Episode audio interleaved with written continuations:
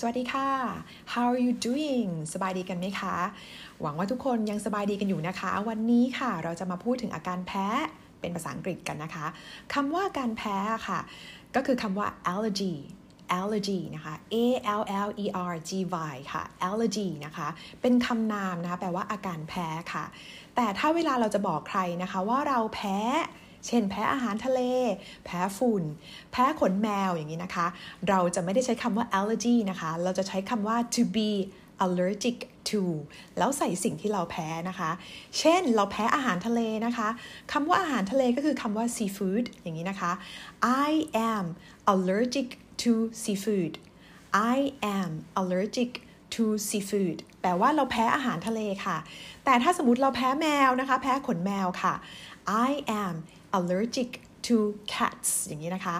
I am allergic to cats อย่างนี้นะคะ เพราะฉะนั้นถ้าเราแพ้อย่างอื่นล่ะ เช่นแพ้ฝุ่นนะคะ ก็ใช้คำว่า dust นะคะ แพ้ไรฝุ่นก็ dust mite นะคะ หรือว่าบางคนแพ้นมถั่วเหลืองนะคะ ก็เป็น soy milk อย่างนี้นะคะ ก็พูดได้เลยค่ะ I am allergic to soy milk อย่างนี้นะ ก็แปลว่าเราแพ้นมถั่วเหลืองค่ะ และเมื่อเราเกิดอาการแพ้แล้วนะคะ เราก็ต้องทานยาจริงไหมคะ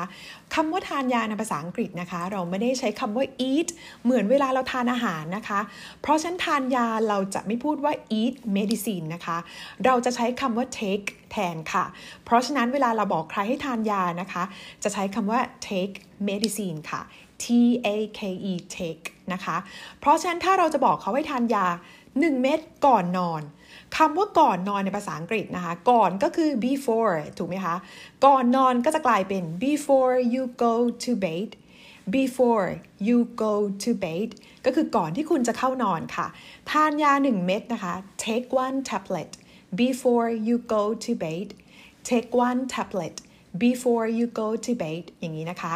แต่ถ้าเกิดเราจะบอกให้เขาทานยา หลังอาหารนะคะ เราก็เติมคำว่า after เข้าไปนะ เพราะ after แปลว่าหลังนะคะ หลังอาหารก็คือหลังมื้ออาหารนะคะคำว่ามื้ออาหารในภาษาอังกฤษก็คือคำว่า meal ค่ะ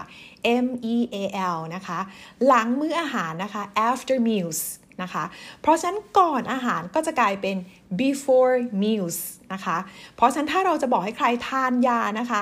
หลังอาหารหรือก่อนอาหาร ก็ใส่คำว่า after meals หรือ before meals ได้เลยค่ะ เช่น กินยา 1 เม็ดหลังอาหารนะคะ take one tablet after meals อย่างนี้นะคะ ก็จะเป็นทานยา 1 เม็ดหลังอาหารนะคะ แต่ถ้าเราจะระบุเป็นช่วงเวลาค่ะ ว่าทานยาทุกๆ 4 ชั่วโมงสมมตินะคะคำว่าทุกๆ 4 ชั่วโมงในภาษาอังกฤษเรามาเริ่มต้นจากคำว่าทุกๆ ก่อนค่ะ ทุกๆ ก็คือคำว่า every นะคะ e v e r y นะคะ every ชั่วโมงภาษาอังกฤษก็คือคำว่า hour ทุกๆ 4 ชั่วโมงก็คือ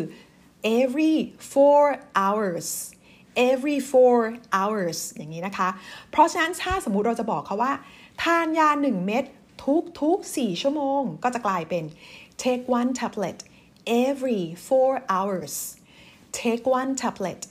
every four hours อย่างนี้นะคะ